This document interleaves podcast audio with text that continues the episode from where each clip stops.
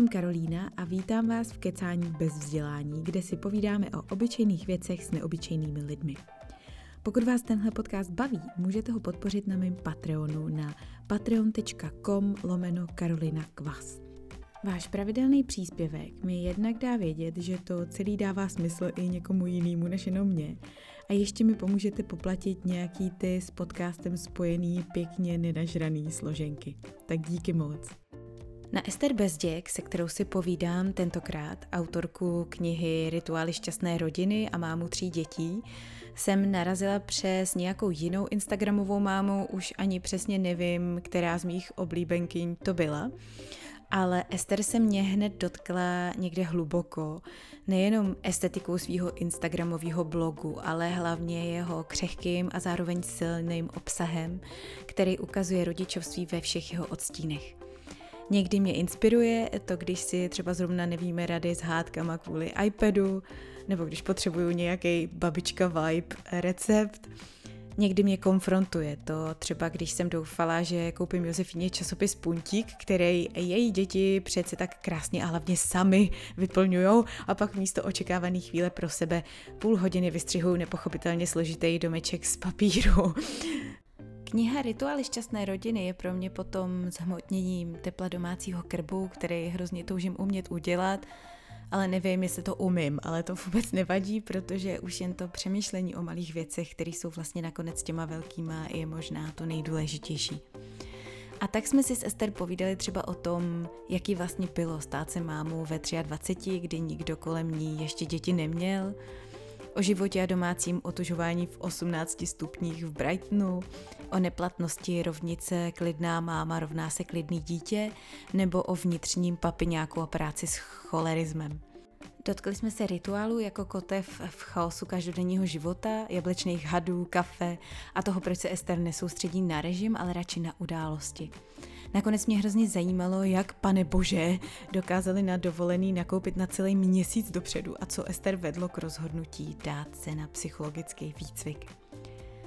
Ester na svém Instagramu píše víceméně denně na nejrůznější témata – Chtěla jsem se jí proto vyptat na tolik věcí, jak to teda mají s tím dětským používáním technologií, se sladkostma, s myšlenkama na přesun na venkov, jak to má ona právě s Instagramem, přispíváním, pozicí influencerky s hejtrama, ale nebylo prostě dost času, tak eh, snad Ester přemluvím ještě na jeden rozhovor a všechno mi to poví. Tak eh, teď už Ester Bezděk. Tak ahoj Ester, já tě vítám v Kecání bez vzdělání. Ahoj. Děkuji, že jsi přijela moje pozvání. Moc ráda. Hele, úplně první otázka, kterou to chci dneska odstartovat. My jsme chodili na stejný gimpl, jsem zjistila, ty jsi chodila na, na Zatlanku. Zatlanku. Takže já se tě musím zeptat, koho jste měli za třídního? My jsme měli v prváku paní, Aha. která po tom prváku odešla na mateřsko a učila Aha. tam jenom ten prvák. Jo takže to určitě neznáš. Ale pak jsme měli Petru Kuřátkovou, která tam pár let byla. Aha, tak to vůbec nevím. Tak to asi... Ale jsme... můj brácha měl Bechyněho. Jo, A Bechyně. toho si určitě pamatuješ. To si pamatuju, je legenda, tak jo, tak super. To jsme asi jako příliš daleko věkově od sebe. Já mám pořád se cítím jako duchem, že mi je prostě nějakých 25, pak vždycky s hrůzou zjišťuju, že... Já jsem 93. No, tak No, já jsem 86 a to je přesně ono, jo, že, že mám pocit, že jsme vlastně stejně starý a pak zjistím, že jsme třeba o 10 let od sebe a vůbec jako mi to hlava nebere. Dobrý, tak jo, tak uh, teď se cítím stará, akorát díky téhle otázce. Hele, to jako... Hele, um, tvoje velký téma je mateřství. Um, Viděla jsi vždycky, že budeš mít více jak dvě děti? Chtěla jsi vždycky velkou rodinu? Nebo to tak nějak přišlo? Spíš bych řekla, že se to měnilo v čase. Uh-huh. Bylo jedno relativně krátký období, kdy jsem si strašně užívala života a prohlašovala jsem, že děti nikdy mít nebudu. Uh-huh. Ale jinak jako malá i pak jako starší jsem se viděla jako máma, ale myslela jsem si vždycky, že to bude mnohem těžší, než to nakonec bylo. Uh-huh. Měla jsem okolo sebe spoustu i třeba právě o 5-10 let starších holek, které jim táhlo na 30 a neměli chlapa, to miminko chtěli, už hmm. jako ty pudy vlastně na ně jako lezly a uh, bez toho chlapa to tak úplně nejde, že jo. A tehdy jsem si říkala, ty jako jak to udělám, když ho nenajdu. A no, a nakonec jsem ho našla mnohem dřív vlastně, než, eh, než jsem si myslela. No a pak se to zase trošičku proměnilo, když jsem byla doma s Alánkem, s prvním dítětem, mm. tak eh, ten první půl rok až rok jsem říkala, nikdy další žádný dítě prostě mít nebudu. No a ono se to pak zase člověk to zapomene postupně. Jo, v tomhle ta biologie funguje a, fakt jo. neskutečně. Já to vidím teďka taky na druhém dítěti, jak takových věcí vytěsňuju s tím prvním, jak mám pocit, přesně minule jsem říkala něco, no tohle to přece Josefína vůbec nedělala a David, počkej, teď to jako úplně dělala, to, to si nepamatuješ. Je to tak a proto my se nemůžeme vůbec divit těm našim jako maminkám a babičkám, že to mají tak strašně zkreslený, protože mm-hmm. člověk má samozřejmě tendenci si pamatovat to dobrý mm-hmm. a to špatný jo. vytěsnit. Mm-hmm. Což je asi dobře. no z hlediska přírody určitě, no. A ty jsi vlastně měla teda v kolika jsi měla Alánka letech? 23 mi bylo. Jo, 23. Ty jo, a to jsi musela vlastně být jako docela v tomhle smyslu outsider, ne? V rámci své věkové skupiny. Velký. Tak jak velký. si tohle to nesla? Nebylo to, protože to mateřství je, mi přijde do velké míry taková izolující zkušenost, už jenom jako z definice toho, to že tak. najednou jsi víc uvázaná doma, prožíváš něco, co je nepřenositelný, pak, že už někdo vedle tebe nemá děti. Takže si dovedu představit, že v tomhle věku to musí být ještě o to víc izolující. Bylo no, bylo a ještě jsem to měla horší v tom, že Alanek byl velmi plačtivý, velmi náročný miminko, což samozřejmě z části to bylo způsobené i nějakou mojí jako nervozitou, mm. ale z části ne, protože třeba Františka třetí naše byla jemu dost podobná, takže to nebylo jenom tím, že jako mm. jsem já nebyla v pohodě úplně. A hrozně často plakal, takže ho nemohlo v podstatě nic utěšit, ani kojení, mm. ani mm. nošení v šátku, mm. houpání, nic.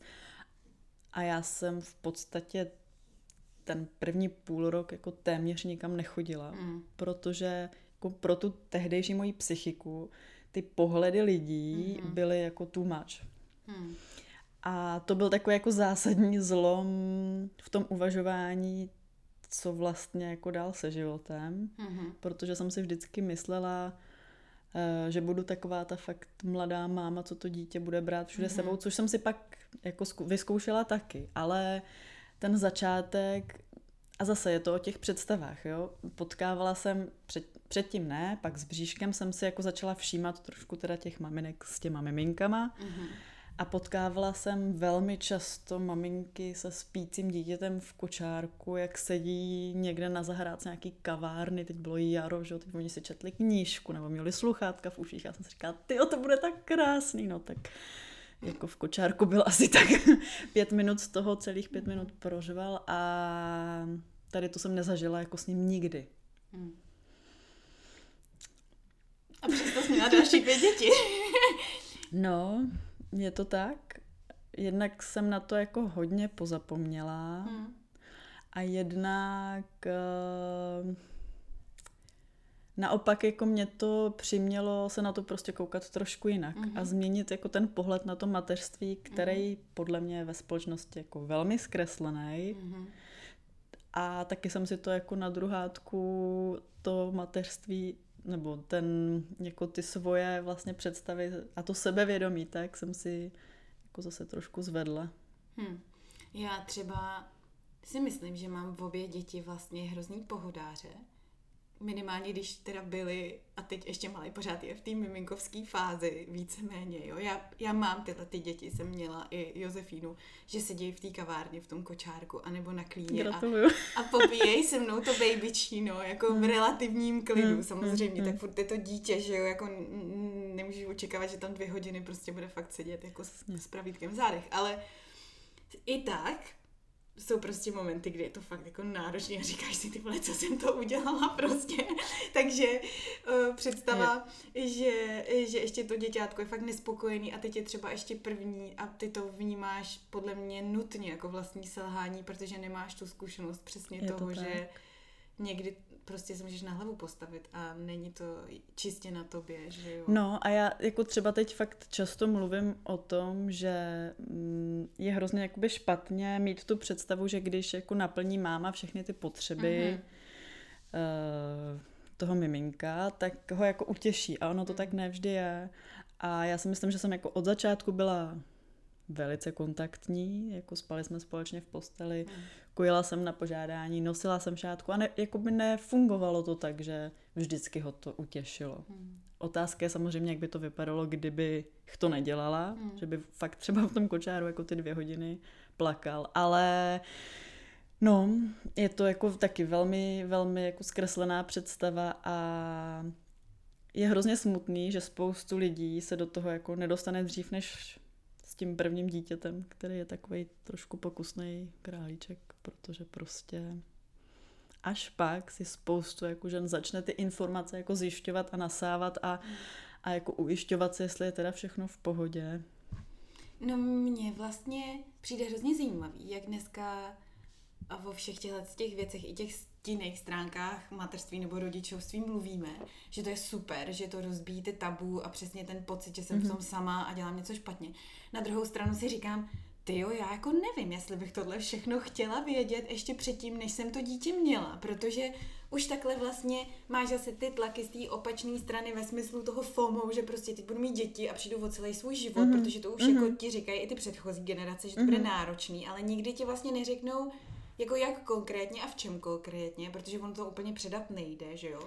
A teď jako číst si všechny tyhle ty věci někde na Rozumím. Instagramu, tak vlastně nevím, jestli bych vůbec kdy děti měla. Ono to má jako několik rovin a já si myslím, že třeba dnešní doba je už mnohem víc nakloněná dětem obecně mm-hmm. a jako je spoustu aktivit pro mámy s dětma, to dřív jako mm. vůbec nebylo. Je fakt, že já třeba jako to mám aspoň trošku zmapovaný v Praze a okolí, nevím, jak je to mm, třeba v Brně nebo v jiných městech menších, ale vím, že konkrétně právě třeba v Praze je prostě kino, kam můžou mámy s dětma jít, je to tam, mm, je tam stlumená hlasitost, eh, jsou tam světla, počítá se s tím, že tam děti budou občas plakat, bavit se a tak. To samozřejmě dřív jako nebylo. Hmm. A hodně často i já jsem to jako vnímala uh, od té starší generace m, tu větu jako užij si a pak mm. měj ty děti. Teď jsi mm. ještě jako dostatečně neužila. Já jsem si vždycky říkala jako tyjo, co to znamená mm. prostě. Protože jasně, na jednu stranu s těmi dětma fakt nemáš takovou svobodu jako bez nich. Na druhou stranu jako není to jenom o tom. Mm-hmm. A mě třeba až s dětma jako došlo strašně moc věcí, souvislostí, nějaký jako směr, kterým se chci vydávat, hodnoty, zní to jako kliše, ale je to tak. Mm. A myslím si, že pokud to jako člověk cítí, tak eh, by to úplně nemě, nemusel, jako, a má samozřejmě tu možnost, tak uh, odkládat to jenom proto, aby si užil. Tak ono tě to tak jako... donutí vyzrát vlastně, dospět, že jo? Tak protože, mm, nebo takhle, ono samozřejmě zase to asi může mít oba, oba projevy jako na opačném extrému, že jo, buď tě to totálně zboří prostě, anebo tě to naopak nutí ty věci začít reflektovat a klást si otázky, je. proč vlastně reaguješ, jak reaguješ, proč tě některé věci vytáčí a Přesně. vlastně rosteš s těma dětma. No. Přesně. A ty jsi třeba neměla eh, žádný FOMO nikdy právě v těch 23 a pocit, že tyjo, mám právě přesně děti v, v okamžiku, kdy a moje Všichni ostatní cestují a jedou si. vydělávat jo. do Ameriky mm, nebo nevím co. Mm, neměla a myslím si, že je to jako z velké části ten tím, že jsem měla právě od 18, 19 do nějakých 21 takový jako dva roky, kdy jsem byla po vážném vztahu, eh, změnila jsem práci a už mě jakoby úplně nebavilo všechno to, co jsme dělali ve škole, že dřív jsem byla jako velká šprtka, potřebovala jsem prostě ze všeho mít jedničky. A to byl nějaký jako takový zlom, kdy jsem si uvědomila, že teda jako mi vlastně nevadí, když nebudu mít ty jedničky. A už jsem té škole nevěnovala tolik. Začala jsem pracovat v divadle. A to byl jako úplně jiný svět. Zvlášť po představení v divadelní kavárně si děli jako úžasné věci a ty dva roky jsem se jako fakt užila úplně všechno. Bydlela jsem v Londýně, bydlela jsem v Paříži, hodně jsem cestovala, hodně jsem pařila, hodně jsem si užívala jako všeho možného. A zákonitě uh, jsem toho byla pak jako strašně přesycená mm-hmm. a najednou jako jsem si říkala, jak jsou všichni třeba v tom divadle jako povrchní, mm-hmm. když opravdu jim záleží jenom na to, jako jít se tam opít a nic neřešit a úplně mi z toho jako postupem času začalo být špatně mm-hmm. a můj život se obrátil jako o 180 stupňů, začala jsem cvičit jogu, začala jsem jíst vegansky, mm-hmm Uh, jako ten obrat byl fakt velký, začala jsem se jako zajímat o nějakou duchovní literaturu, meditovat, uh, no, takže a začala jsem jako hledat nebo pátrat jako po nějakým, teď nechci úplně říct smyslu života, jo, ale mm. po něčem, co by mě jako naplňovalo a co by nebylo tak strašně povrchní, jako teda to, co jsem zažívala ty dva roky. A myslím si, že kdybych tady tu zkušenost neměla, mm.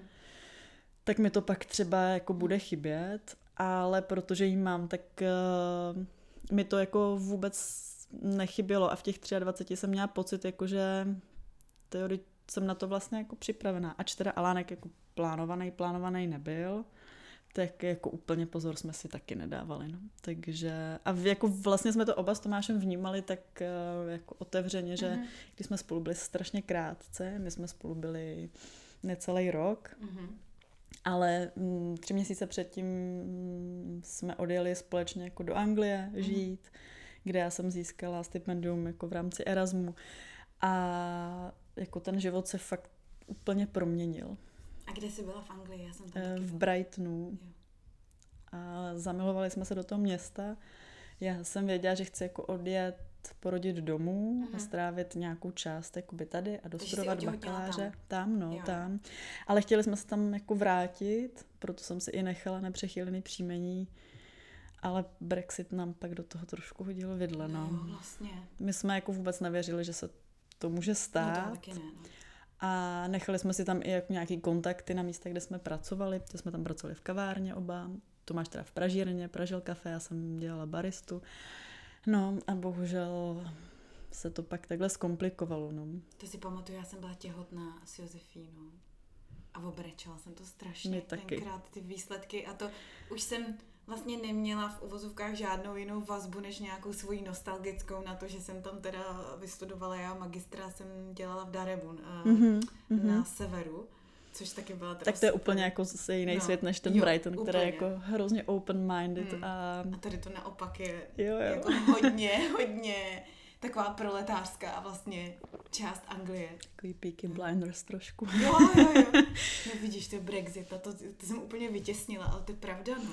No a my vlastně máme tam kamarádku v Brightonu, Češku, která tam žije už 15 let a ta, s tou jsem to jako hrozně konzultovala, jestli by to prostě nešlo nějak udělat hmm. a ona mi tehdy psala, že i v tom Brightonu se ta nálada jako velmi dramaticky proměnila. Hmm.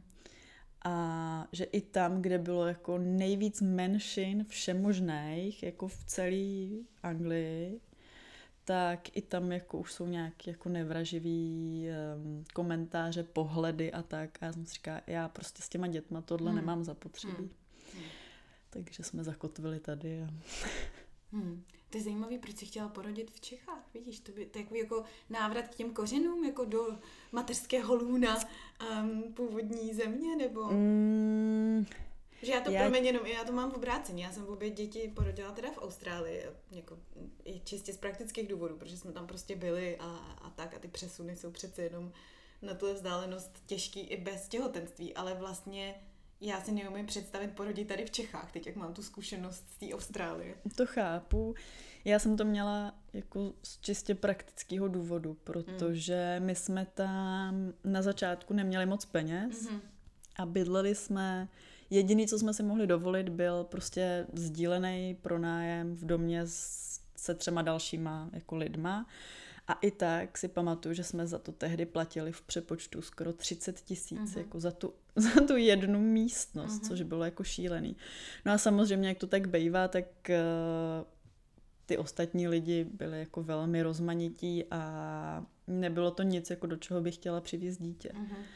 Bylo nám tam, měli jsme jako sdílenou koupelnu, spoustu yeah. jako dalších věcí a nemohli jsme si tehdy dovolit yeah. jako vlastní. Jasně. To bylo úplně jako někde jinde. A já, jak jsem tam pak trávila jako docela dost času doma během zimy, tak mi tam vlastně začalo být jako hrozně nedobře. Mm-hmm. A vnímala jsem jako strašně silně, zvlášť právě pak, jako, jak se to těhotenství přehoplo do druhé půlky, um, že bych potřebovala jako fakt někde zakotvit, kde mm-hmm. je to mhm. moje, kde mm-hmm. si to mhm. můžu udělat, jak chci, kde mm-hmm. prostě můžu být s tím dítětem jako v klidu a v pohodě. A já si pamatuju, že tehdy byl, což třeba dneska je to jako, to bude jako dost podobný, ale tehdy byl strašně drahý plyn v Anglii. Mm. A pan domácí nám pouštěl topení vždycky jenom třeba na dvě hodiny mm-hmm. denně. Mm-hmm. Jo, takže jako my jsme tam měli třeba 18 stupňů. Mm-hmm.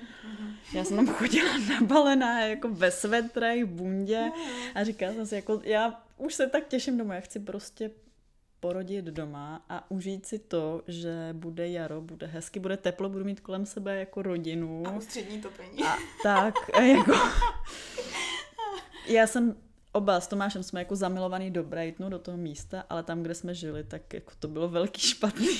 Jo, tohle to je, tomu já se teďka směju právě, nebo takhle ono to vůbec není vtipný samo o sobě to téma, jo, že se budou zdražovat energie, jak se teda právě teďka debatuje o tom, že lidi um, budou asi muset přestat vytápět na těch 23 stupňů doma a tak, tak mně to vlastně přijde úplně až absurdní, protože teď v Austrálii je to to samé, tam vlastně není jak ústřední topení vůbec, tam mají klimatizace zase, že jo, tam no, je to v obráceně, no, tady no, nemá jasný. nikdo klimatizace, tam nemají topení. Hmm. No ale přesně v zimě je tam třeba jako v uvozovkách jenom 15 stupňů, ale zase tam vlhko, takže je to takový to, zaleze ti to do peřin, prostě jo, večer si jdeš jo. lehnout a, a máš takový ty mokrý, jakoby jo.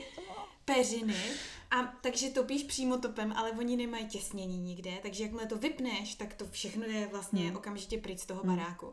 Takže přesně tam trávíš zimu pořád v péřový bundě, je normální, že máš doma 17 stupňů, že máš doma vlastně často větší zimu než venku, protože tam pořád svítí sluníčko. A v Británii, přesně na tom severu, to bylo úplně to samé, že jenom jako ty fakt bohatý studenti na Erasmu nebo to, tak si mohli zaplatit ty koleje, kde měli hmm. to vytápění, jinak hmm. přesně všichni klepali kosu a ještě si pamatuju, že pořád větrali i v té zimě. Jo, to je úplně, ale teda my jsme bydleli, jeden z těch jako našich spolubydlících byl Australan a ten byl jako neuvěřitelný. Tomu bylo jako třeba 27 a chodil v kraťasech a v žabkách jo. a v péřový bundě. No, no, tak to je moje zkušenost. A vždycky, když přišel do kuchyně, tak otevřel okno do kořán a já tam v těch pěti svetrech prostě, please, can you, please, a on úplně, what? Prostě, ten byl fakt vtipný. No teď jsem se na něj vzpomněla, jak jsme se mu jako smáli, že on si za celou zimu v Anglii, tam pršelo, že jo, pořád bylo třeba 6, 7, 8 stupňů a on chodil v žabkách, v kraťasech a v péřový bundě. Jo. To je jako ten obraz, co mám v hlavě do smrti nezapomenu. Jo. To přesně moje zkušenost, že jediní, jak tam poznáš v Austrálii, že je zima, že mají přesně tenhle outfit, pořád žabky, kraťasy, často i do půl těla jsou, ale mají kulicho na hlavě. jediný. Jako. Jiný kraj, jiný mrav. No. no ale vidíš, zase teďka jsem jako vděčná, prostě jsem zvyklá na vytopených 17 stupňů no, a naopak mi přijde tady všude přetopeno vždycky. Teď jo, to mi vždycky, když přijdeme k babičce, tak já jako automaticky jdu k oknu a otvírám, protože babička prostě v zimě topí na 7 a 8 a 20. Neuvěřitelně. Tak. Hele, a co pro tebe vlastně bylo zatím na tom násobném materství asi tak nejvíc překvapivý? Je to úplně jednoduchý. Uh, když se narodila Tonička, která je druhá, tak to bylo velmi klidný, velmi spavý miminko, takzvaně za odměnu, mm-hmm. se říká. A jak to tak jako bejvá, že, tak člověk si říká, no prostě jsem to s prominutím nechci říkat, co s tím prvním, to jsem byla nervózní, furt jsem všechno řešila, teď jsem se hodila do klidu, nastavila jsem si ten mindset, že jako je všechno v pohodě, že už jsem přece zkušená, že nebudu řešit ty tabulky a já nevím, co všechno, kolikrát se kojí a kolikrát spí a kolikrát vstává. A strašně jsem to jako užívala a ona byla tak klidná a tyjo, jestli plakala jako miminko, jako dvakrát vždycky nám tak kníkla, já jsem jí dala napít, nebo jsem ji vzala do šátku a stouplo mi to mateřský sebevědomí, že a říkala jsem si, no a teď přesně už vím, že jak se to dělá mm-hmm. prostě. No a pak přišlo to třetí a já jsem ty první tři, čtyři, no, no tři dny, jako v, dva dny v porodnici, já jsem pak druhý den šla domů a pak ještě asi dva dny, jako jsem si to strašně užívala a taky pořád se mi sestřičky vždycky smály v té porodnici, protože já jsem měla prostě pořád jenom v plínce na sobě, jako čuchla jsem si tu hlavičku, říkala jsem si, dost možná je to naposled, tak si to fakt jako potřebuji hrozně moc užít.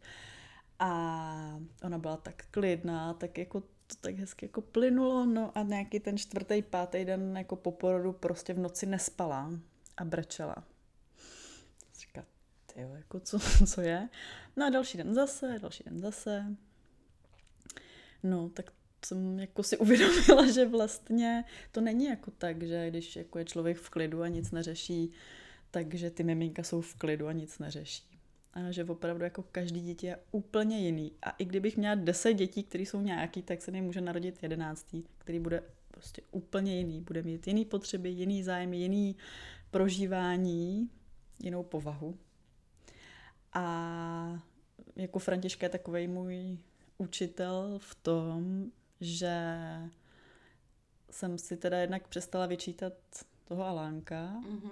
protože Toničky jsem si říkala, můžu za to já. A teď hmm. jsem jako věděla, že za to vlastně fakt nemůžu. Hmm. Že i když jsem jako totálně klidná a jdu do toho s takovým tím jako otevřením, že fakt si to chci jenom užít a že nic nebudu řešit, tak uh, to neznamená, že to bude všechno v pohodě. A myslím si, že jako povahově jsou si Alánek s Františkou hodně, hodně podobný, že měli ty náročné jako starty, kdy u Františky jsem si i chvíli myslela, že má nějakou intoleranci, mm-hmm. protože se jako strašně propínala mm. a fakt měla takový ty jako úplně mm. šílený jako záchvaty, mm. ale neměla, jako mm. neměla, protože prostě Uh, bylo těžko na světě mimo příčku. No, tak a možná i zpětně jako si říkám, že možná v těch prvních týdnech po porodu měla jako přehozený rytmus, mm. že prostě chtěla v noci být zhůru, protože přes den to s ní jako zas tak náročný nebylo. Mm. Možná to bylo hodně tím, že prostě přes den spala u mě v šátku a tam mm. mi bylo jako dobře mm. a já jsem jako mohla fungovat s dětma a v noci, kdy jsem si a zase po toničce to pro mě bylo úplně jako neuvěřitelný, protože i Alánek, i Tonička vlastně byly relativně jako snadno ukojitelný v mhm. leže k spánku. Františka mi poprvé v leže ukojení usnula, když jí byl rok a tři měsíce třeba. Hmm.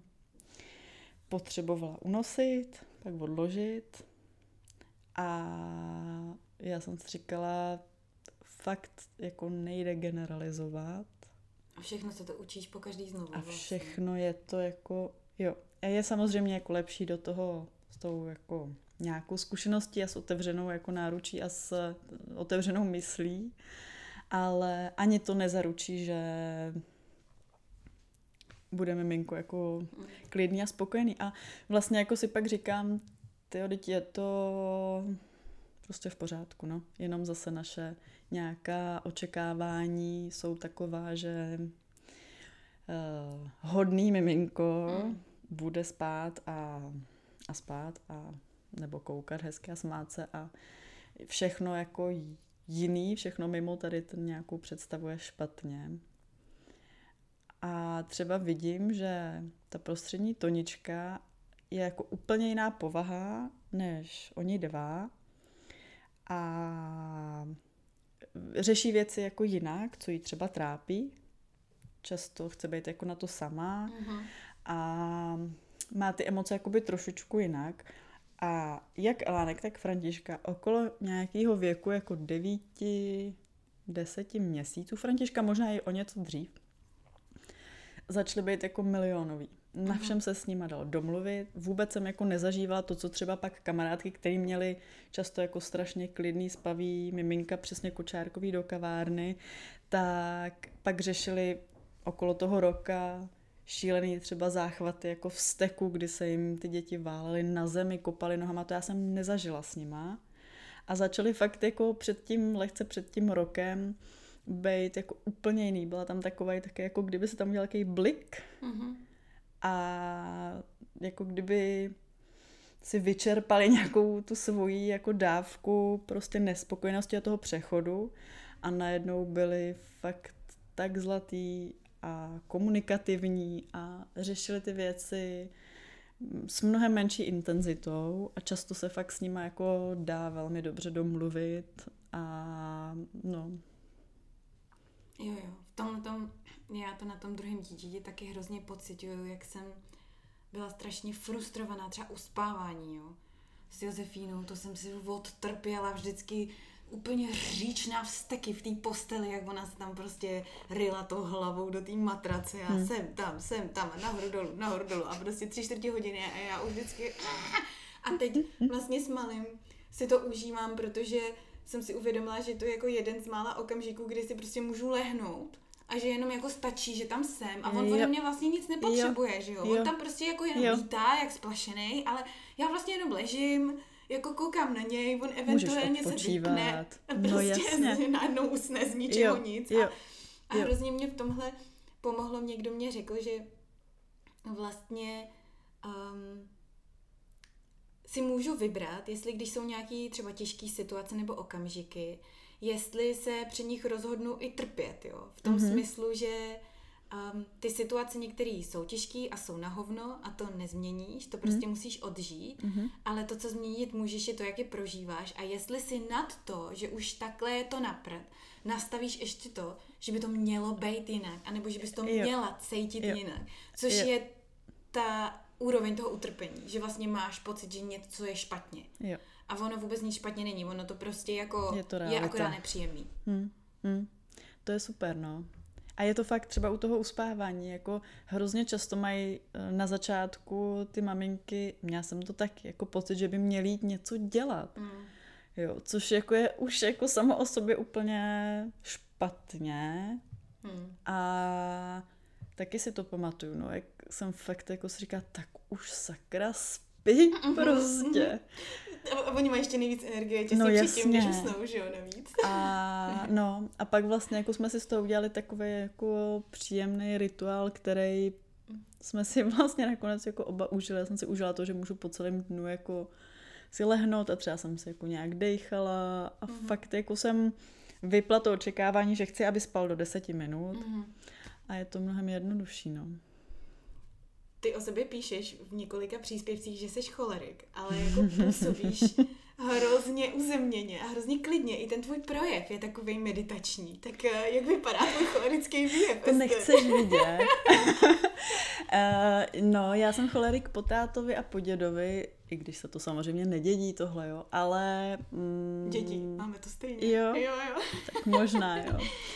Ale uh, no, hodně často mi píšou lidi na Instač, jako že si mě neumí představit, že jsem taková jako zenová víla a mě to vždycky, Tomáš se vždycky tomu strašně směje, že? protože ten mě zná samozřejmě v těch situacích jako o těžkých a o to je to pro mě jako těžší některé věci ustát, protože prostě můj táta třeba mm, nikdy nebyl zastáncem jako fyzického násilí, nikdy jsem vodně jako nedostala na zadek facku nic ale přesně jsem na něm jako potom už jako větší vnímala, jak je jako fakt jako papiňák, jo. To snese, snese, to snese, to ještě taky snese, to ještě taky snese a pak duš, prostě a vybuchne to.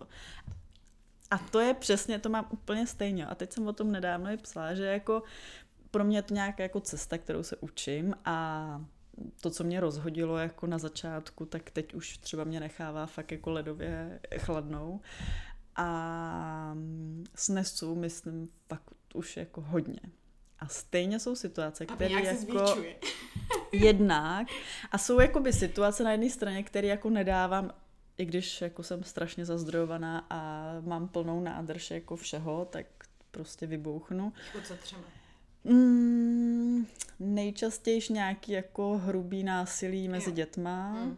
To jako nějak vnitřně, na, když je to samozřejmě starší na mladší. Naopak ani tak ne. Mm. Uh, tak to jako jsem třeba před pár lety, když byl jakoby Alánek s Toničkou se mi, tak to jsem jako nedávala jako velmi, velmi. A pak, no, a pak jsou to ty papiňáky, no, že jako fakt tu situaci jako zvládnu. A teď jako hrozně často je to fakt takový ten jako multitasking, jo, Mhm. takže ty děláš. A to je jako pro mě asi možná jako jedna z těch nejhorších věcí, když dělám jako oběd mám na plotně, teď do toho mm, s Alánkem hraju slovní kopanou, do toho Tonička chce napít, Františka potřebuje, já nevím, zlý z nočníku, tak. A teď jako do toho, uh, já nevím, no třeba. A teď Františka jako ten nočník vezme a třeba ho jo, tak to prostě, no, ustojím a dobrý. A jede se dál. A teď jako takových situací je spoustu. A teď pořád jako třeba Tomáš jako mi řekl, že mm, by to prostě fakt jako nedal, že zvládne jako být s těma dětma v klidu a tak, ale jako uvařit k tomu v oběd, eh, vyřídit teda ty maily, nějaký telefonický to a všechny ty jako požadavky, co ty tři děti prostě už mají a že jich jako není málo. No a samozřejmě do toho třeba právě přijde mm, přijde jako nějaký komentář Mhm. od muže a člověk fakt jako tak trošku upouští a říká si, jo, jsem v klidu, jsem v klidu, jsem v klidu a pak už není v klidu. No. Mhm. Já vždycky říkám, že se změním v toho Halka, že fakt si tak, přijdu. Tak, A vlastně jako hrozně, mrcha z pekel, jak říká Kačka Trávničková.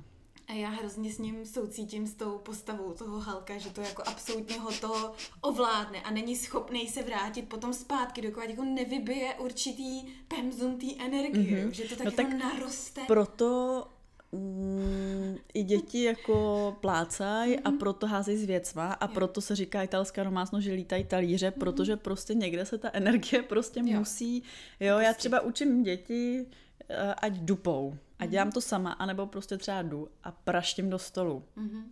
Snažím se směřovat ten vztek jako ne na ně, i když jsem naštvaná na ně, tak se snažím jako směřovat ten vztek ne na ně, ale někam, jo, takže třeba fakt jako řvu, fakt řvu, ale řvu prostě k ním zády. Mhm. A hrozně mi taky pomáhá, jo, To budu používat. je to fajn, protože, no jo, jako, protože v tu chvíli fakt potřebuju řvát, já bych to bez toho Jo. řevu třeba nezvládla, Jo, jo, ale hrozně mě pak mrzelo, že řvu na ně, takže se prostě otočím a řvu někam prostě pryč a ono často totiž nejde odejít, jako nejlepší je No, samozřejmě odejít, jo. ale někdy to prostě fakt nejde. Mhm. Takže ten hřev nebo to dupání je jako super věc a jako už se to začínají učit Alanek, ten už je jakoby super, ten prostě řekne jako strašně nahlas, jsem na tebe naštvaný! Mhm. A je mu líp. A je to super. A dřív prostě třeba šel a bouchnul Mhm. někoho a teď, eh, teď už jakoby umí aspoň trošku nějak, s, některý, s některýma ne, ale s některýma těma emocemi jako pracovat. A no a to je jako fajn. A ještě jsem chtěla říct něco a teď jsem zapomněla co, ale jako hrozně vlastně mi mm, pomáhá to jako nedržet v sobě, Mhm. ale zároveň to jako ani nesměřovat prostě třeba na ty děti a směřovat to někam do prostoru. Mě to ani držet nejde uvnitř, to je právě No. ono, že vlastně No, přesně ten, ten papiňák má Jo. prostě nějakou kapacitu, jo, jo? je to tak, no, je to tak. A vlastně jako jsou třeba dny, kdy um, hrozně to jako souvisí se spoustou dalších věcí, že jo. Zvlášť u nás jako matek, uh, vyspání a jestli jako je člověk najedený a jestli ten den měl aspoň chvíli pro sebe. Já třeba Mhm. zpětně, když se jakoby koukám na nějaký ty svoje fakt jako vošklivý mm, vzteky, tak si třeba uvědomím, že já jsem fakt jako za ten den neměla ani chvíli klidu pro sebe. Jakože třeba ani na tom záchodě prostě nejsem sama, že jo? Mhm. Protože prostě Františka otevře ty dveře, mama, mama. a u sprchy samozřejmě stojí často, že jo, házíme tam lodičky a tak, takže pak jako si říkám, ty buď na sebe laskavá, prostě, teď se není jako čemu divit. A druhý den si to snažím jako změnit a fakt zase třeba ráno tu chvíli udělám, dokovat je tam Tomáš, než jakoby odchází na kol a no a snažím se jakoby takhle s tím pracovat. Ono je hrozně vtipný, že lidi, co nejsou cholerici, pro tohle velmi často jakoby nemají pochopení, jak můžeš jako vybouchnout na ty děti. Mm-hmm. A mám takovou kamarádku, která je fakt jako ten zenovej zenový mistr, což si všichni myslí o mně. A ona opravdu jakoby taková je a pamatuju si na jeden úplně šílený záchvat uh, jejího, teď nevím, jestli to byl chlapeček nebo holčička, a ona tam tak stála a říkala, no, ty si tak chtěl být s tou matičkou zemí, viď? A opět, tyhle, to bych nedala, to bych nedala. A samozřejmě, když člověk není jakoby angažovaný v tom sporu nebo v té situaci, tak je úplně v klidu. Jo. Jo, ale jakmile je tam angažovaný, tak prostě já si myslím, to že... mačká ty tvoje čudlíky přesně. přesně tam, kde to nejvíc jo. bolí. V tomhle tom právě jsem se tě chtěla zeptat, jestli vidíš um, body, a nemusíš zmiňovat konkrétní, spíš jako obecně, jo, v čem jsou ty tvoje vztahy s dětma hojivý pro tvůj vztah s rodičema třeba, protože já tohle to mám hrozně. Já teďka zpětně vlastně strašně moc rozumím svýmu tátovi. Mm. Jako po pět, 35 letech chápu mm. určitý jeho reakce a chování mm-hmm. v určitých chvílích, protože najednou se cítím stejně, já jsem povahově taky hodně po něm. Jo. A vlastně najednou si říkám, jo, jasně prostě. Teď on nás jen, jenom měl plný zuby. A, a prostě... Vůbec to nebylo osobní jo, třeba, že? přesně tak. Mm. Nebylo to vůbec o nás. Mm-hmm. Bylo to mhm. o tom, že prostě měl toho moc. A mm-hmm. um, padalo mu to na hlavu a tak prostě my jsme byla ta, ta poslední rozbuška no jasně. a, a, a vylel to přesně na nás, protože do té trouby neuměl zakřičet. Já jo. to taky neumím pořád. Jo. jo. No jo, mám to jako podobně a já jsem si s dětma jako spoustu věcí odpustila s mámou, s tátou. Hmm. Člověk fakt jako je v úplně jiných situacích a hmm. vidí to úplně jinak. Hmm. A to, co jako mi předtím přišlo jako úplně nemyslitelný, tak teď si říkám, jo, já to chápu prostě, hmm. protože fakt jako nevíme, nevíme a není to jenom jako ve vztahu s rodičema, ale prostě já se jako pořád snažím říkat všude, že jako jak to je v jehož botech si neušel tři kilometry, tak toho nesuď. Prostě vidím děti, který jsou tak strašně jako náročný, třeba právě mají horší zvládání těch emocí, jsou v nějakém období a jako fakt nemůžeme soudit, prostě když nejsme s těma lidma 24-7, vidíme jako výsek nějaký události a říkáme si, ty, jak může na to dítě takhle No, ale prostě nevíme vůbec, co má za sebou, jaká byla noc, prostě co třeba řeší. No, Jasně, jako na druhou stranu je strašně moc lidí, který bohužel neumí pracovat se sebou, ani nemají tu snahu, neuvědomují si, nemají tu sebereflex, jo? neuvědomují si, že děje něco špatně, ty děti neustále jako schazujou, jsou na ně hnusný, mlátě je, to je prostě špatně a dokovat tam ta sebereflexe jako není a možná i nějaký jako lehký tlak společnosti, že to není norma, tak se to jako asi nezmění. A podle mě jako ta práce s těma emocema by měla začít prostě jako strašně brzo. Měla by se učit a měla by být jako přirozenou součástí života, což není.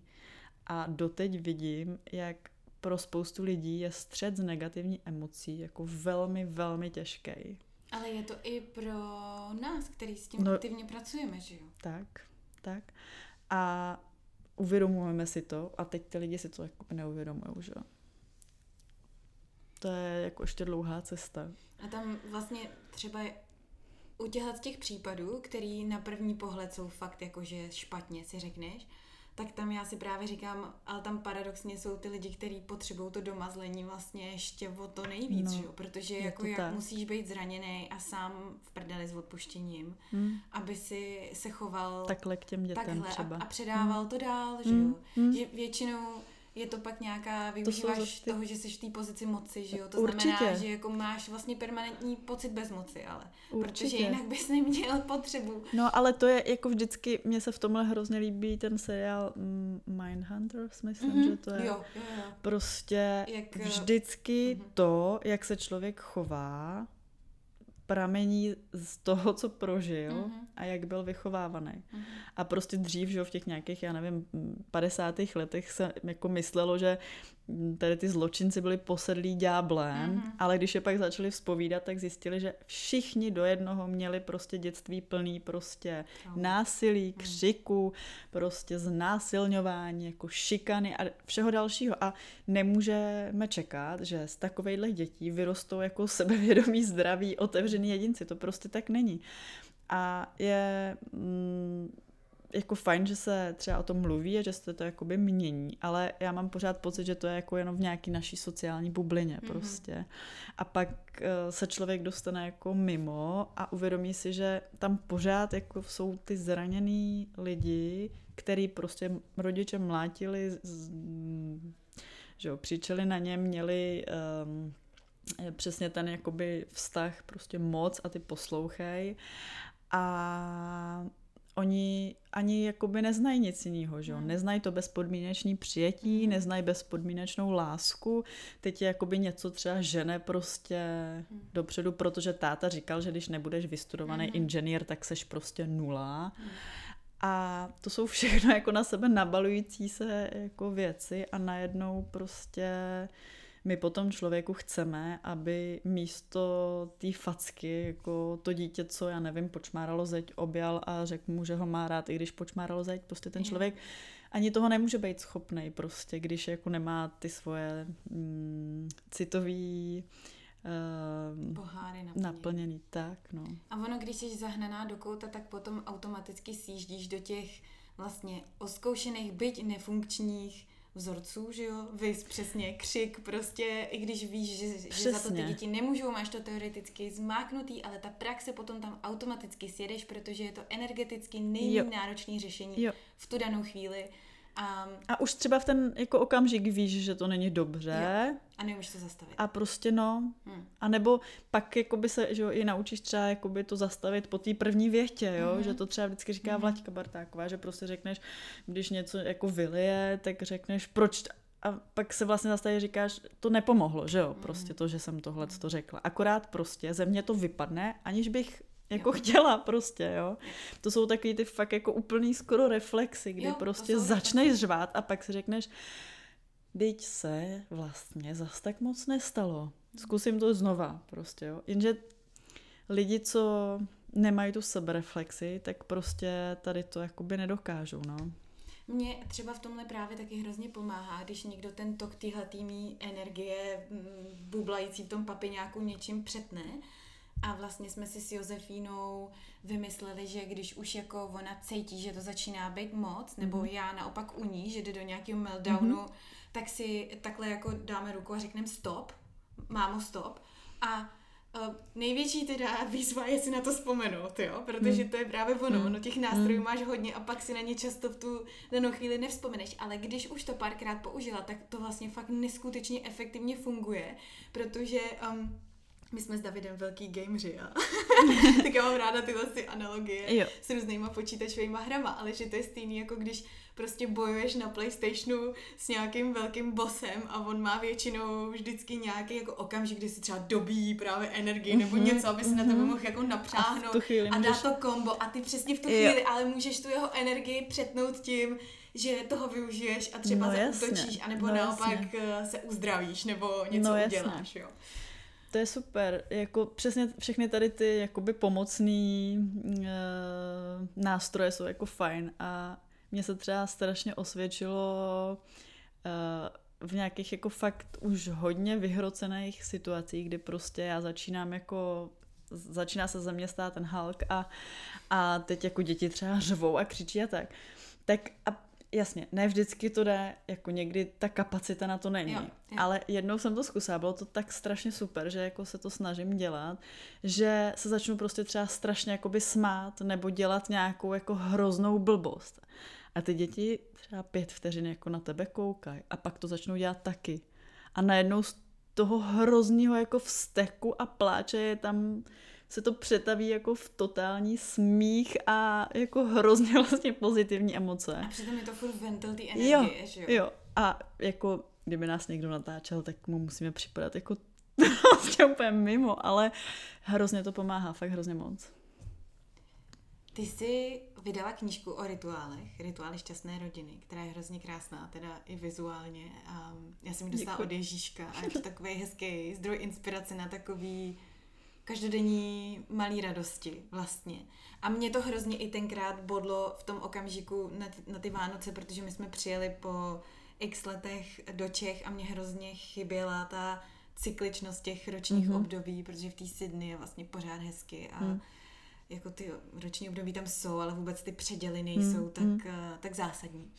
Ale um, co jsou tvoje nejdůležitější rituály? A možná ještě předtím, co pro tebe vlastně ty rituály znamenají v životě? Proč jsou důležitý?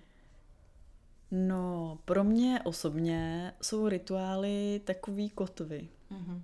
A je to pro mě jako strašně důležitý mít něco, na co se jakoby můžu spolehnout. Mm-hmm. A vedlo mě k tomu právě jako hodně přemýšlení, když byl Alánek malý, když jsem jako vzpomínala na svoje dětství a překvapilo mě, že prostě si fakt jako nepamatuju na žádný moc významný události, ale nejvíc nostalgických vzpomínek mám na úplně jakoby obyčejné věci, které se ale opakovaly. Mm-hmm. A jakože prostě nám mamka loupala jabka na kompot a dělala z nich prostě ty hady a my jsme to milovali, že A ty rituály se v průběhu let jako měnily, pak jsem měla, udělala jsem si jako svoje vlastní rituály, které byly zase jako úplně jiný. Uh, hodně jsem od toho, já nevím, gimplu až vlastně do mateřství, jako tady tu cykličnost mm, přestala brát na zřetel, jako nějaký roční období, prostě znamenalo to pro mě jenom, že se jinak oblíknu a to bylo jako všechno. Měla jsem spíše rituály prostě jako typu nějaké jako cvičení, meditace, vana, mm-hmm. večeře. Hodně jsem to měla spojený s jídlem, já jsem jako velký uh, milovník jídla a gastronomie. No a pak až jako s tím dítětem to tak nějak přišlo, že si člověk jako uvědomil, že má před sebou ten strašně dlouhý den, a za ním další den a pak další den, pak mhm. další den a ty říkáš, ty co furt jako budu dělat, že Ale ono, ty vlastně z toho může být hrozně velká výhoda. A my jsme to s Alánkem tak postupně nějak jako stavěli, že jsem mm, si vzpomněla jako na spoustu těch věcí ze svého dětství. Mm, četla jsem nějaké jako knížky o nějakých jako tradicích, o tom, co s dětma podnikat prostě na podzim a v létě a, a v zimě a tak. Tohle to je jakoby takový nejvíc specifický, protože tam těch rituálů zas tak moc není a oproti jako zbytku roku je vlastně nejvíc takový jako free. Mm-hmm. Ale třeba zvlášť jako ten podzim po tom létu jsem úplně jako cítila, jak se jako těším na to, že za ten den začne mít nějaký jako spát a nějaký ty záchytné body, na který se člověk jako těší. No a začala jsem vnímat na Alánkovi, že mu to pomáhá právě třeba jako se spánkem, mm-hmm. s přijetím různých změn, s s mnoha jako situacema, které jsou pro ty děti náročné. Návraty domů, z hřiš, z procházek a tak. Nějaký jako spánkový, že jo, rituály mm, a tak, koupání. Jako hrozně moc věcí byl jako problém a já jsem si uvědomila, že je to jako proto, že vlastně ho postavím před hotovou věc a on nevnímá, že už je prostě šest, že je čas jako na koupání a na večeři a na spaní, protože prostě děti ten pojem času nemá, jako Tonička je mi teď jako schopná v půl sedmí říct, a kdy bude oběd, mami, mm-hmm. jako vůbec prostě.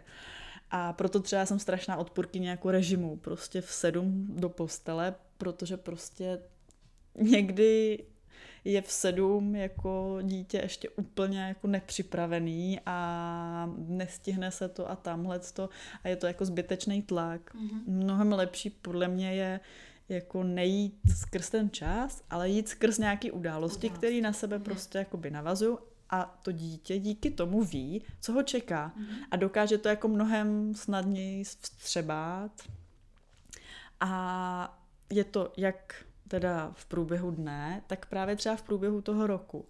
Hodně jsem vnímala, když byl Alánek malej, že jakoby nedává ty překlenovací období, než teda jakoby fakt se z léta stal podzim, tak se mě pořád ptal prostě, a proč nejsme ještě venku? A pak třeba brečel, že už jdeme domů a jako paradoxně třeba fakt brečel, že moje zima, že nechce, aby mu byla zima, protože prostě byl zvyklý, že si hrál až já nevím do kolika, že jsme byli fakt celý den venku v tom létě a mm, ty rituály nám pomohly tom, jako mu to jednak vysvětlit a jednak ho nějak jako fakt naladit na to, že se všechno jako mění a všechno mm-hmm. to plyne a že se to všechno prostě opakuje.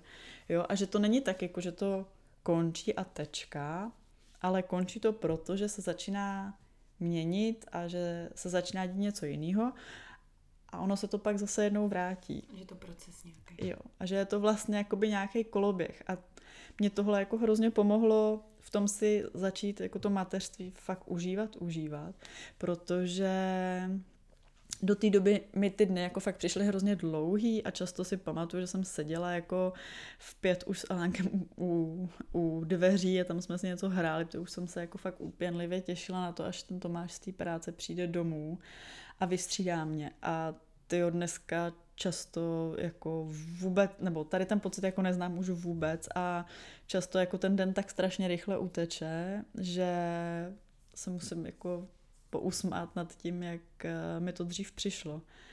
A je to právě jako díky tomu, že mm, ty události toho dne prostě nějak na sebe jakoby navazujou a my všichni víme, co se bude dít. A není to tak, jako že každý den prostě máme to úplně přesně jako po sobě, že jsme nějaký roboti, co si to tam takhle nastavili a prostě uh, pak je vykulejí naopak, když mhm. se něco neděje. Ale v tom je to možná jako taky třeba oproti tomu režimu jako jednodušší, mm-hmm. že je to hrozně flexibilní, no. A dá se to udělat jako ve zrychlené podobě, dá mm-hmm. se to naopak jako protáhnout, když člověk potřebuje, jsou třeba děti nemocný a potřebuje naopak jako, aby byly v té posteli dřív a díl, tak eh, to udělat jako delší a místo jedné knížky číst prostě tři knížky, mm-hmm. jako mhm. fakt je to tak hrozně hravý a, a tvárný, že si myslím, že to je jako, no, že to je pro každýho?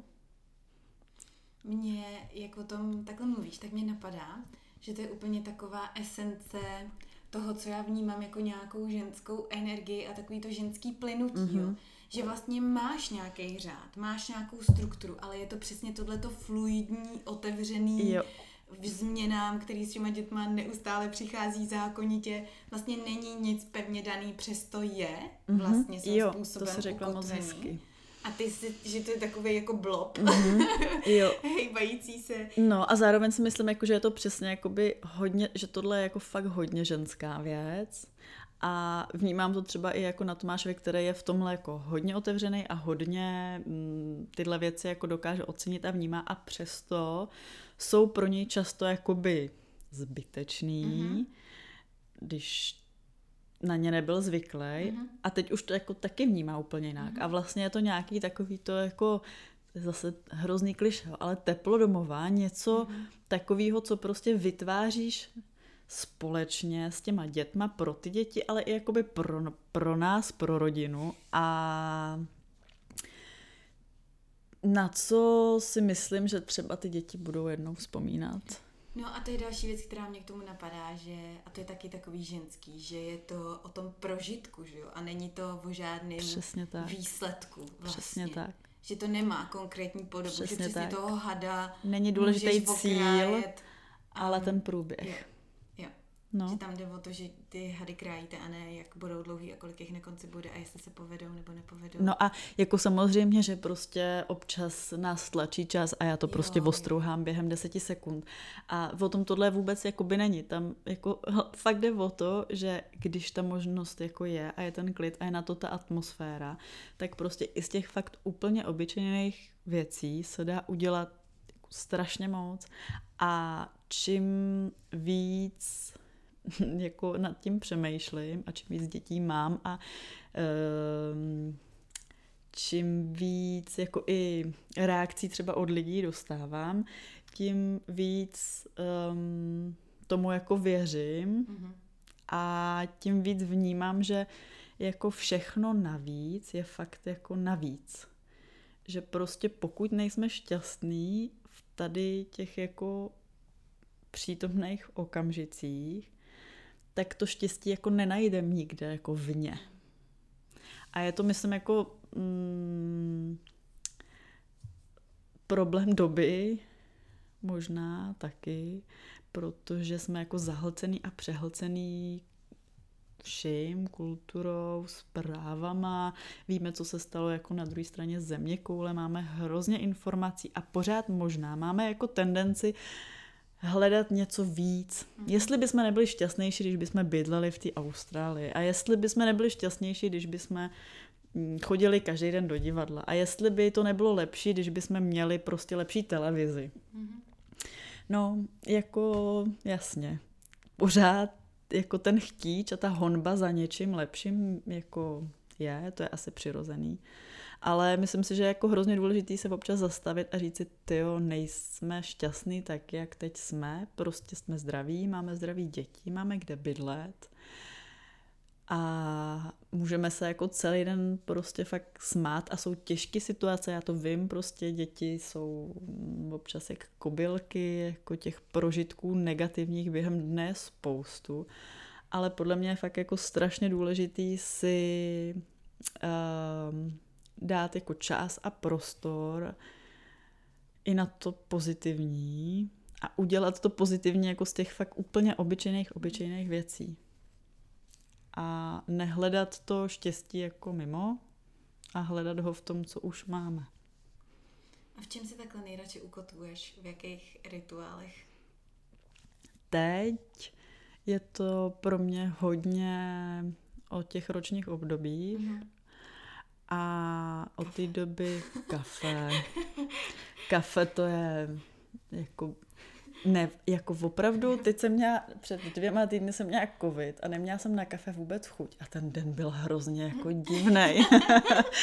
a úplně jsem se pak jako těšila, že si udělám to kafe a na chvíli si sednu a já si fakt jako, samozřejmě nevyjde to ve 100%, ale snažím se opravdu vždycky, když to kafe mám, si ho vypít teplý, prostě sednout si, někdy vyjde, že si děti hrajou, já si fakt vezmu knížku do ruky, přečtu 10 stránek, nebo odpovím na maily, nebo cokoliv, ale jako kafe to je, to je oblíbený rituál.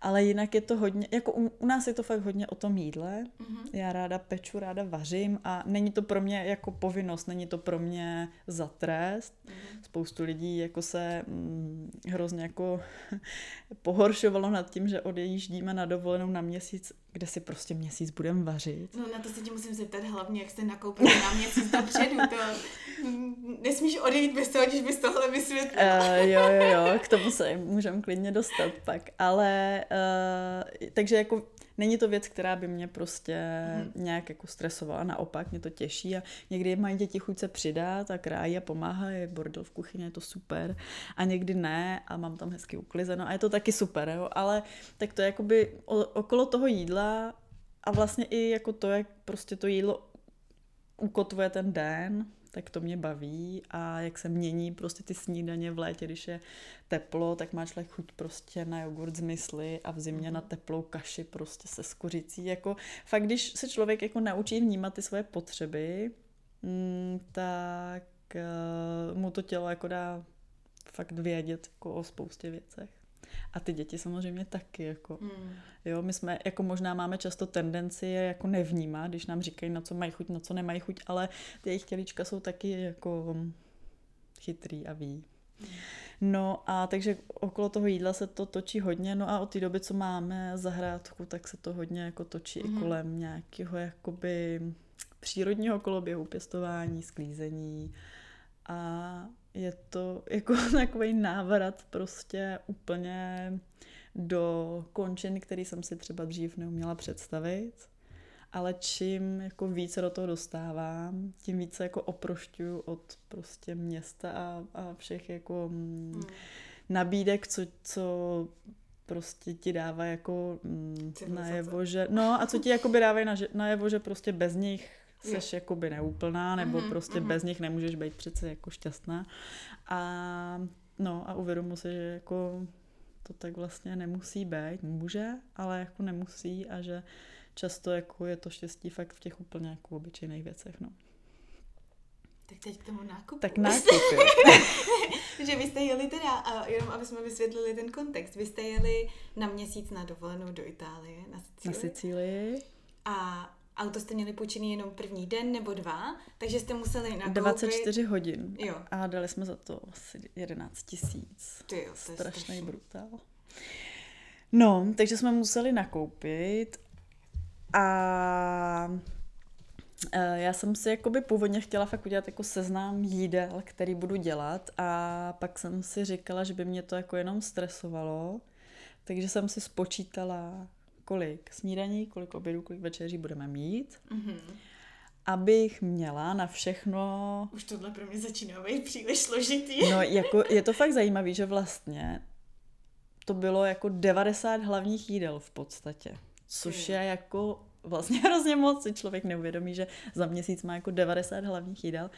Eh, Svačiny my jako zas tak moc neřešíme a takže tam jsme spíš jako pak jsme tam objevili takový maličký krámek, kde měli jako nějaký ovoce, zeleninu, takže tam jako ty čerství Mhm, jako jo, věci. takže- Ale třeba neměl jogurty, neměl síry, neměl, uh, neměl toho vlastně moc, ale ovoce a zeleninu měl, takže mm, to bylo fajn, že to čerství jsme pak mohli doplňovat jako tam. Ale bylo to jako docela daleko, takže ani jako na nějaký velký nákup to nebylo. No a my jsme fakt jako naložili plný kufr věcí a taky byl problém s tím, že jsme nemohli koupit moc těch chlazených, protože prostě jedna lednice, No jo, vidíš. jeden mrazák, takže, takže to bylo jako hodně i, což třeba doma jako neděláme, ale hodně i o tom koupit prostě konzervy, hrášek v konzervě, kukuřici v konzervě a další. Uh, hodně i koupit prostě trvanlivý věci, smetanu trvanlivou, mlíka trvanlivý, což my se snažíme jako kupovat vždycky rostlinný, ale třeba tady jako neměli tam ve vesničce, tam kousek prostě, kde jsme byli. Takže spíš jako tak um, trošičku změnit to nastavení, co má tady člověk, že si fakt jako může kdykoliv cokoliv dokoupit a že trvanlivý nepotřebuje, protože prostě může kdykoliv vyběhnout tady do Hmm. obchodu a za pět minut je v obchodě.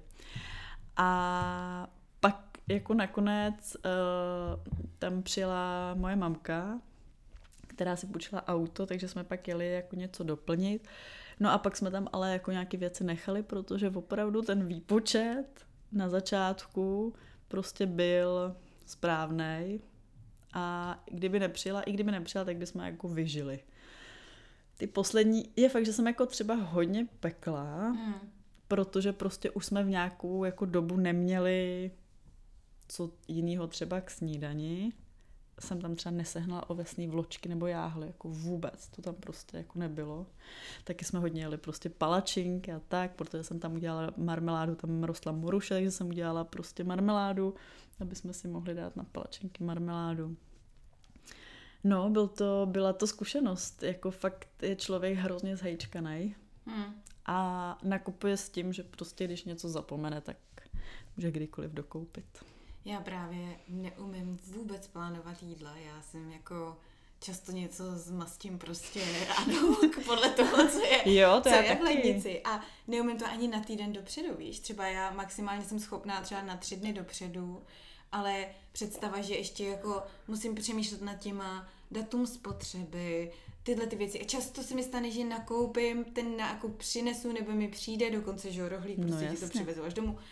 A a já zjistím, ježiš, no, teď já jsem zapomněla to a to a to a vlastně bych mohla jít klidně nakoupit No jasně, znovu, jo, to- Takže představa, že jste tohle zvládli na měsíc dopředu je pro mě fakt jako super schopnost teda.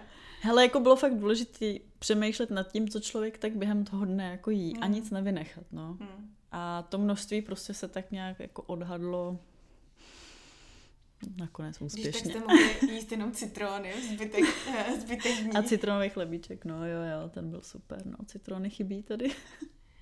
Hele, já mám ještě strašně moc věcí, na které bych se tě chtěla zeptat, ale už spolu mluvíme přes hodinu. Já nevím, kolik máš ještě času vlastně, ale mě se asi mm, potom za nějakou dobu vrátí Moc ne. muž s dítětem. Moc ne, kolik máš ještě? Tak těch deset minut. Jo, tak ještě teda, tak tím to zakončíme, to bude Tak tak takový příhodný. Um, ty jsi nedávno taky na tom svém Instagramu oznámila, že budeš uh, směřovat svoji budoucnost určitým směrem, tak uh, nám řekni, jakým, jak jsi k tomu vlastně dozrála, k tomu rozhodnutí. No jo, já jsem se rozhodla nastoupit do psychoterapeutického výcviku a to rozhodnutí krystalizovalo fakt hodně dlouho. Já mám nedostudovanou pořád estetiku magistra. Mm-hmm. Se taky chtěla zeptat. No a je to vlastně tak, že já už tam mám splněny všechny zkoušky, mám napsanou velkou část diplomky, ale nemám splněnou zkoušku z druhého jazyka cizího, což je prostě na Feldě pořád povinnost. A já jsem na něm podělala francouzštinu a když jsem si to teď jakoby před během toho magistra jako uh, začala obnovovat, tak jsem zjistila, že si nepamatuju vůbec nic a že mě ten jazyk jako strašně štve. Mm-hmm. A hrozně mě štvalo to, jako investovat do toho čas, který mm-hmm. s těma dětma člověk vnímá jako fakt vzácný. Mm-hmm. Když jsem věděla, že to bude jenom kvůli té zkoušce. Já mm-hmm. prostě Francii mám sice ráda, ale kolikrát se tam člověk dostane, jak moc tam potřebuje mluvit, že? Dneska se fakt anglicky domluví jako úplně všude, i v té Francii už. A tak jsem si říkala, že prostě by se možná hodil jako nějaký jiný jazyk. Uh, vybrala jsem si Němčinu, protože přece jenom Německo, náš soused, představa byla taková, že třeba... A ve filozofii se ti to hodí? Taky, jo, to jsem se těšila, jak si přečtu Kanta v Němčině v originále. No, ale je to jako obrovský sousto a motivace velmi, velmi malá. Mm a jako ten titul vlastně jako říkám, jestli mi to za to stojí, mm-hmm. protože já jsem schodila i do GT a jako začala jsem fakt jako s velkou, velkou motivací a pak onemocněla Tonička a mm, bylo to jako náročné, já jsem si uvědomila, že fakt jako nechci na úkor těch dětí, mm-hmm tady to dělat, když mi to jako ani nedává smysl. Jako když bych to fakt dělala jenom kvůli tomu MGR před tím jménem. Mm-hmm. A já vlastně nevím, jestli ho potřebuju. No, takže to tak jako šumí, šumí, vyšumělo. Ještě to teda úplně nevyšumělo, ale uh, mám jako přerušený studium a myslím si, že jako toho magistra už nedodělám. Protože jsem si říkala, že když jako něco do něčeho jít, pořád jsem přemýšlela, co po té mateřsky vlastně budu dělat. Protože jsem nedostudovaný estetik, takže jako na katedře, kde jsem původně chtěla zůstat, uh, to nejde samozřejmě a navíc jako taky absolutně vůbec mi ty věci jako už nedávaly smysl, jako řešit, co kdo řek, prostě. Jsem antropoložka, takže taky totálně jako vzdělání takový, to, mm, a co z tebe jednou bude, babička, budeš měřit no, lidem hlavy někde no, v metru? jasně, jako to je úplně typický, že jo, tak jako mm, těch možností je spoustu, jako v umění je hrozně moc míst, ale jak říkám, no prostě ten smysl mi to jako mhm. nedával a teď jsem si mhm. říkala, teď budu jako teda hledat nějakou práci, jako dělat něco, co možná třeba jako mm, z toho budu mít relativně i dobrý peníze, ale jako co, co z toho? A furt jsem si tak jako v hlavě omílala prostě, ach jo, škoda, že jsem nešla na tu psychologii, protože čím jako víc řeším všechno, a to nejenom jako děti, ale prostě partnerství, jako další vztahy, tak jsem si říkala, jako ta psychologie by se fakt hodila. A po jednom mém příspěvku na Instagramu mi právě Vlaďka napsala, ty bys byla tak dobrá psychoterapeutka. Říkám, no, tak vidíš. A prostě minula jsem se povoláním, šla jsem na estetiku a prostě škoda, no a ona, no počkej, ale tak jako psychologie a psychoterapie to jsou jako dvě odlišné věci, tady ti stačí prostě bakalářský vzdělání a psychoterapeutický výcvik, což jsem vůbec nevěděla takže jsem se do toho jako ponořila a během 14 dnů jsem měla v podstatě jako rozhodnuto vybráno. A měla jsem konečně po jako mnoha, mnoha letech jako cíl a vizi, která mi dávala smysl a která najednou jsem cítila, že je fakt správně a že jako chci do toho ten čas investovat, že si myslím, že se mi to jako vyplatí, že to bude jako ta cesta správná pro mě, že to bude jako, že budu dělat něco fakt smysluplného. Co, tě to k sobě. Přesně. A jakože nejenom jako pro mě vnitřně, ale že bych mohla jako i pomoct prostě třeba někomu dalšímu, což je mm, pro mě jako velký, velká motivace, velký cíl a velký jako hnací motor. Bohužel jsem to jakoby nestihla už v tom minulém ročníku, tak jsem přemýšlela jako, protože uh, představa jako, že skončím za sedm let, pro mě byla jako bezútěšná. A že jo, po kolika, šesti letech na mateřský, jako teď sedm let studovat, nevím, jak bych si to doma obhájila, i když Tomáš jako mě fakt podporuje jako plně, plně. Ale tak jsem se nakonec rozhodla, že si dám rok uh, gestalt coachingu, kde vlastně zase jsou ty nástroje jakoby trošku jiný. Je to zase jakoby vhled do něčeho trošku jiného a zároveň taky důležitýho, protože ten coaching podle mě v mnoha ohledech je jako fajn a v tom roce si splním všechny ty povinnosti, které musím mít, aby mě do toho výcviku jako vzali. Mm-hmm. No a pak, pak se tam jako přihlásím a budu doufat, že mě vezmu a, a že to dám a vlastně, když to je takový to, jak když jako cítí, že je něco správně, tak to do sebe tak hezky jako zapadne, tak eh, jsem si uvědomila, že bych začínal ten výcvik, když by jakoby Františka už šla do školky nebo byla v tom věku, kdyby mohla jít jako do školky, kdy už třeba se bude kojit míň a nebude mě potřebovat tolik. A budu fakt moc jako na ten výcvik jako odjet a být tam jako v klidu s tím, že ona je úplně v klidu u někoho jiného, že zase, kdybych začínala teď, tak pořád je to takový trošku stres, že jo, protože prostě to kojení a další věci a tak to do sebe tak jako hezky všechno zapadlo a jako nemám vůbec nic ještě, že jo. Ale ta Máš vize, vizi? no, jo. ta vize je pro mě jako strašně důležitá a, a hrozně mě to jako těší a mám kolem sebe spoustu lidí, který jako mi nejenom jakoby, že mě podpořili, ale dali mi to, tu zpětnou vazbu, že si jako myslí, že jsem jako proto dobrá a že, že by mi to jako mohlo jít, což je taky hrozně důležitý. Mm. To jsem třeba na té estetice jako mnohdy neměla a jako s těma jazykama už vůbec ne, že tam prostě to je jako úplně, úplně o něčem jiným. Tak tady jako vnímám, že fakt jako ta cesta by mohla být správná.